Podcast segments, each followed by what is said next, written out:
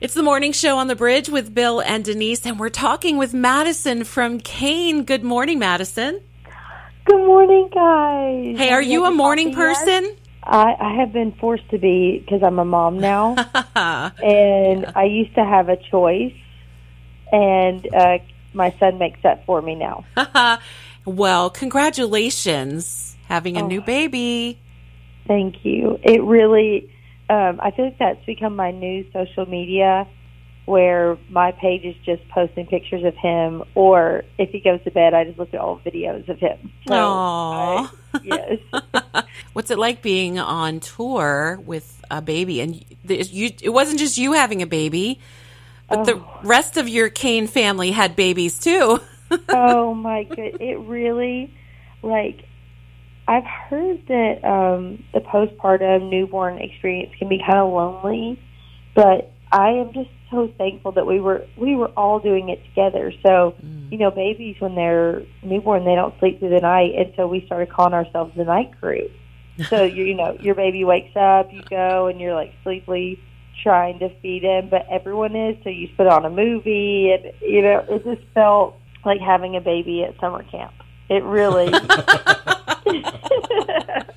There is also an element to having a baby on a tour bus that I wasn't expecting, is that, you know, when you're moving, you're kind of doing childcare while surfing, mm-hmm. you know, so yeah. that, you know, I, I feel like I'm doing a hula and changing the diaper, and, it, you know, you're really doing it that way. So it, it definitely got interesting. You had to be creative as far as, okay, bath time, we don't have a bath, so we started bringing a little blow-up tub and microwaving some water and pouring Aww. that in, and then Aww. so it it really um, it it's a memory for sure. It's not for everybody, but it's been pretty fun. I remember years ago we interviewed, I think it was Love and the Outcome. Was it Jody? Mm. Yeah, and yes. she was talking about traveling, and and it was at that time a toddler. And she was feeling all this guilt about being on the road, and the and the child was on the road all the time. And they pulled into a hotel, and the child saw the sign. It said Holiday Inn, and and said, "Mommy, we're home." Oh, that actually breaks my heart. I know. I know. Oh, I think about that sometimes whenever, you know, his nap time is side stage, in a stroller with some headphones on, and Aww. it just makes you feel a little bit sometimes like, baby, would you like a bed? Would you like, Aww. you know, a normal life? But I'm right. hoping that, because he and his two cousins, I mean, we, Logan's baby is four months older than Cal.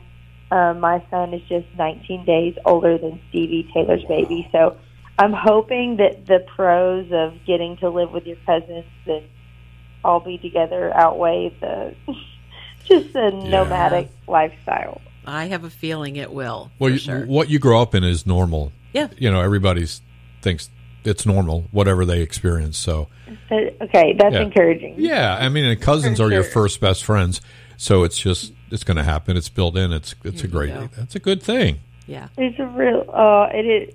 Yesterday, I feel like my son is starting to kind of wake up. You know, every day you feel like you're getting to see more of him. Yeah. Mm, and yeah. when he saw Stevie, he just, like, he just kind of let out this big squeal and reached, and I was like, oh, it's happening. There's something to love. Aww.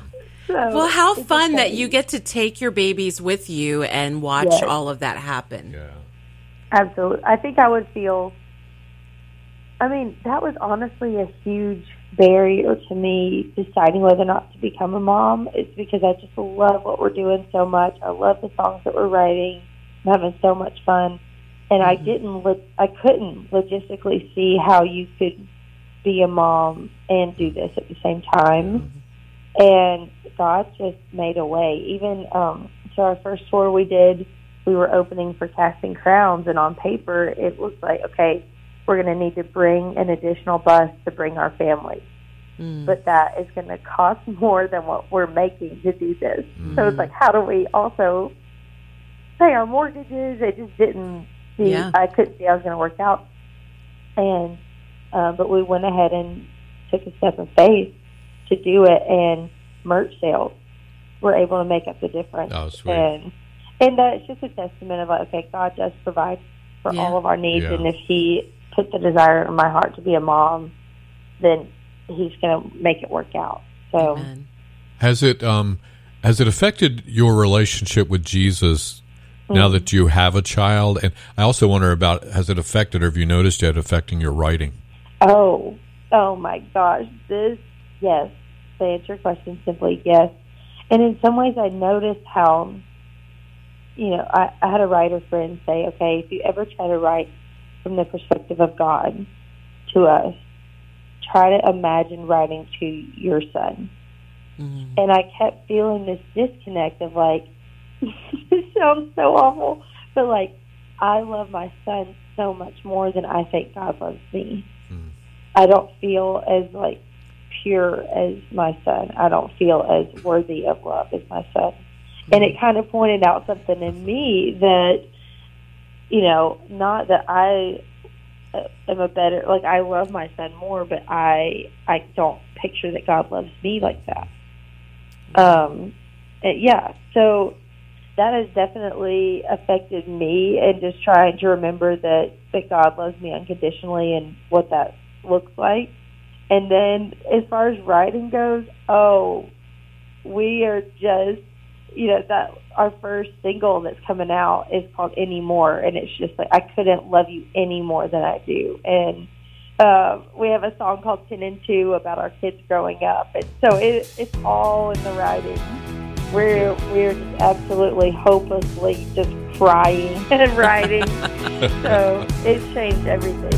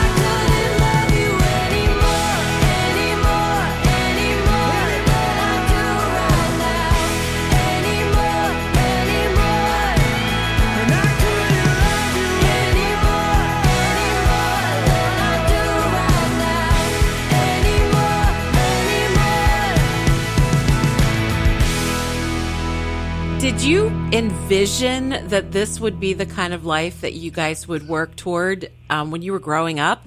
I mean, you're all siblings, so you were together yeah, okay. all the time. Yes. So we um, this this was the dream. It really was. So um, because I don't think that this was a parenting tactic. I think it was just what we had. But we grew up in a two-bedroom house, and so my parents had us all so close together mm. that the three of us shared one bedroom until we were probably too old to be doing that. Um, and then Taylor and I shared a room after that. And then when we went to college, we all decided, like, let's just get an apartment together. And then after college, when we moved to Nashville, it's like, oh, it'd be cheaper. Let's all just share an apartment. So um, a bus is way even smaller yeah. than that. But we it's kind of amazing that when we didn't have to be that close anymore, we kept choosing it. Mm. So yeah. um, there was a moment where it's, it's a long story, a part of our, our journey, but it just felt like music wasn't going to work out, and everyone was falling in love. And, you know, my sister, she was about to marry this guy who was living in New York. And so it just sort of felt like, okay, we're all going to go our separate ways. Mm. And music was the thing that was holding us together. So I'm just so thankful that, you know, now we're adults and we all have our own houses. We're not as quite as codependent as sharing a bank account, but, you know. That's what we did after college, because we were like, oh, we're paying one rent and we're working one job. So we all just, like, shared a bank account. So talk about needing to go to counseling and figure out how to be our own people. Who so. who got to decide, uh, like, it was almost like paying allowance if it was all going in one account. Right, exactly. So then, it, I mean...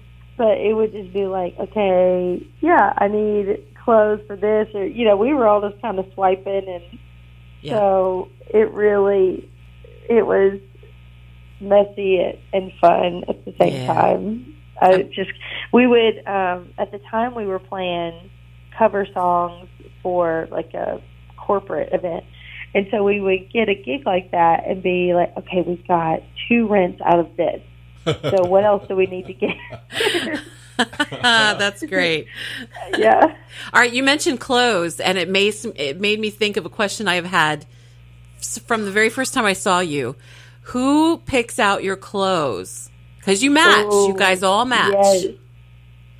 So we, um, apart from like a really fancy event, sometimes we get help with that. Whenever it's like the last thing I can do is go shopping and yeah. try to match all this stuff. Yeah. But it, it has really evolved. So it started as, okay, me and Taylor pick out the clothes and we make Logan match us. Because, and but we didn't even have the color thing worked out. We were just trying to match the style. So okay. we kept putting Logan in stuff that he wasn't comfortable in. And so the the thing that we kind of decided on was like, let's just pick a color. And then everyone buy your own clothes, and then it'll go together instead of us having ah. to, like, form certain outfits. Yeah. So that's how it started. And then once we did it, we were like, oh, this is really fun. Let's let's keep it going. Yeah. Um, we got up to twenty-six colors at one point, but it really has become, oh, so tough sometimes. Like, if, if you're like me, and since having a baby, I've outgrown some of my clothes, and then it's like, okay, well, we have an event tomorrow. Where am I going to find orange sequin pants? You know, it really it kind of limits you. So we've started buying a Rit dye, clothes dye, and um, dyeing things, like buying stuff white and dyeing them so they're all the same color. Yeah. So so you don't have to worry as much about, you know, just make sure that it fits, and then you can make it whatever. That's awesome. Whatever color. So it it has been so fun. In our most recent, our spring tour, we went ahead and announced what we were wearing with the, the tickets. And I was it made me want to cry. About ninety to ninety-five to ninety-nine percent of the audience showed up in the color. No kidding. It, like, it was just so fun to be wearing red, and then you come out there and the whole thing is just painted red. I it's love just, it. Um, it's yeah, it almost was like is this a football game? Like, this is so fun. Okay, we want to know what color you're going to wear at the Delaware State Fair. Yeah, we'll in put July. The word. Ooh, okay, so excited yet? What color should we wear? I'll put it on the calendar. hmm, I don't know, Bill. What what color? You're asking the colorblind guy. I don't. I don't know. yeah. yeah. Is there like a, a popular color for like a sports team? Yeah. With, um, so the Del, you're in Delaware, Delaware State Fair. Uh, the Delaware uh, Blue Hen, University of Delaware, is blue and gold. Nice. So. Okay, let's do blue. Okay, what color blue, blue? So we get it right. Is it like a light blue or? That's a Denise. Uh, you can answer that. So I would say like a bright blue. Okay. Here okay. we go, guys. All right. Right. We'll like send a, you a Pantone um, chart. Like a medium blue. Yeah. The Pantone chart will be coming yes. through. Okay, actually, can you guys give me a paint swatch? Yeah. Um, no. Okay. The, I'm putting it on the calendar for Delaware. On, it's July twenty-fifth. Right. July twenty-fifth. Right? Yeah, that's so right. We're something cool. July twenty-fifth, then we're going to, we're wearing blue. Oh, that's great. All right. We'll, we'll pass the word. And Taylor and Logan are finding out right now. Okay. yeah, we'll, well, pass the word around. I, I can't be the first person to suggest this, but I would totally watch a Cain reality show. If, if I, I mean, has anybody thought of that? Have you guys thought about doing that? Okay. So that is so nice for you to say. Um, so we don't have an announcement date yet, and we don't necessarily even have a name, but we just um, kind of committed with T B N, and we're gonna do we're gonna do a show. What? Yes! Isn't that, isn't that fun? We scooped um, it. Really, I mean, 'cause sometimes you kind of just want to like look around and be like, "Is anyone watching this? This is so crazy!" Like, okay, for instance, the other night, Taylor goes like. It's a late bus call. We're leaving at midnight. Um, we're calling her, where are you? And she was like, help, emergency. I'm on a plane to Las Vegas. mm. She had gotten on the wrong flight. Oh, no. And so she had, it's like, but like they scanned her in and she didn't have Wi-Fi to let us know, like, I'm not going to be on the bus. I'm in the middle of the air going in the wrong direction. Oh, I'm no. in Vegas. So, but part of me was just like, we should have some cameras on this. Right, like, exactly. What, exactly. What is, what is happening? Oh, my gosh. Yeah, and the whole Ambien story we we heard you tell oh, at, at Momentum. Right. And I don't want to tell that on the radio because I want you to tell it in Delaware. Put that in your notes underneath blue. Yes. Just, oh, my God. I mean, now I don't feel like, you know, no one's going to trust me with drugs again. I know I wouldn't. Yeah, I wouldn't, I wouldn't yes. either. And I hope you'll tell that story because we don't want to spoil right. it on the radio. But okay, okay. You guys are so, hilarious. For anyone that wants, you know, if you heard the keyword Ambien, please come to the show and find out what kind of drug problem we're into. Uh, well, we cannot wait to see you, Madison and Taylor Aww. and Logan, all at the Delaware State Fair. Uh, it's going to be so fun, and we're so glad that you're going to come our way. So we're looking forward Aww. to it. Thank you so much. And thank you so much for the time and letting me just gab on and on about how much I love my son. Really, that's the best thing I got going on right now. That's amazing. That's amazing. God bless you. Thanks, Madison. Hey, thank you, guys. Okay.